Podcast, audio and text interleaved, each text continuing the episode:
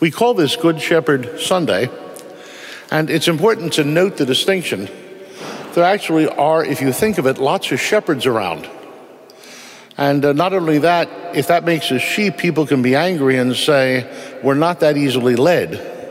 And I would agree with you, except for this that there are millions, billions given to Madison Avenue PR executives, advertising chiefs to put out ads everywhere. Now, if advertising doesn't work, is it not intriguing that all the corporations of the country have decided as a humanitarian act to keep the people of Madison Avenue and their families well equipped with homes in Scarsdale, Long Island, and other very nice places? Isn't it marvelous? Isn't it? Like the St. Vincent de Paul Society for Madison Avenue. Or it could be that advertising works. It could be that we're led. And then the, the important distinction for us to make choice, if your favorite choice, is to choose a good shepherd rather than a bad shepherd. And so Christ is the good shepherd.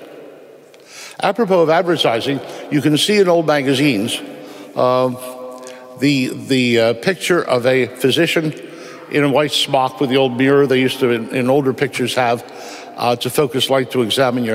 And he'd be smoking a cigarette saying, I recommend Philip Morris. I recommend uh, Raleigh. Cigarettes. Cancer sticks. In the time they were doing that, they already knew that it caused cancer and addicted people, knew that already. And so if you say, what kind of shepherds? Well, why don't you look at the data?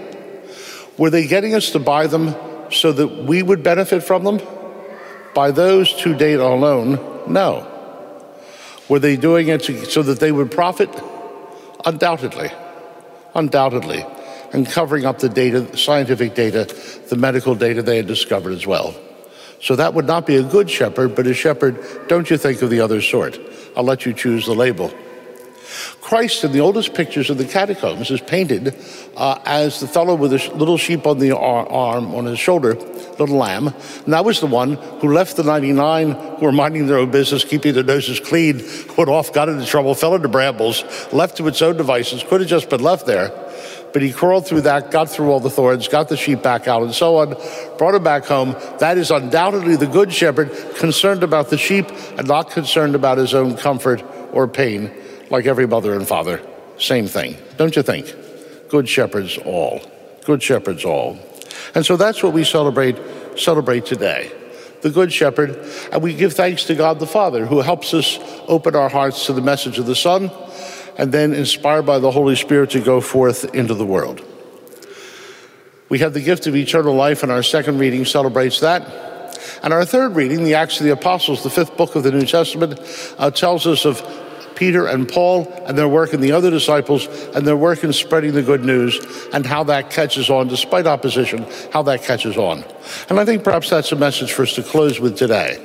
Because don't you think if Christ is a good shepherd and we're his disciples, we should follow in those footsteps as disciples do, step by step by step. And so the apostles do, so the disciples do, and so we ought to do.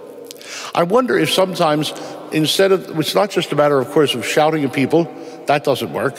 Works the opposite direction.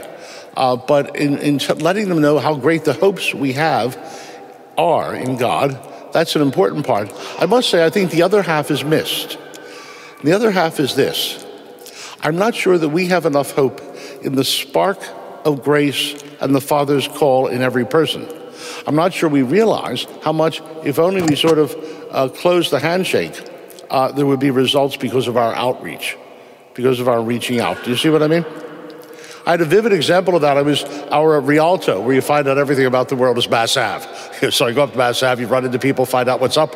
And uh, I was, I said hello to, I say hello to everybody.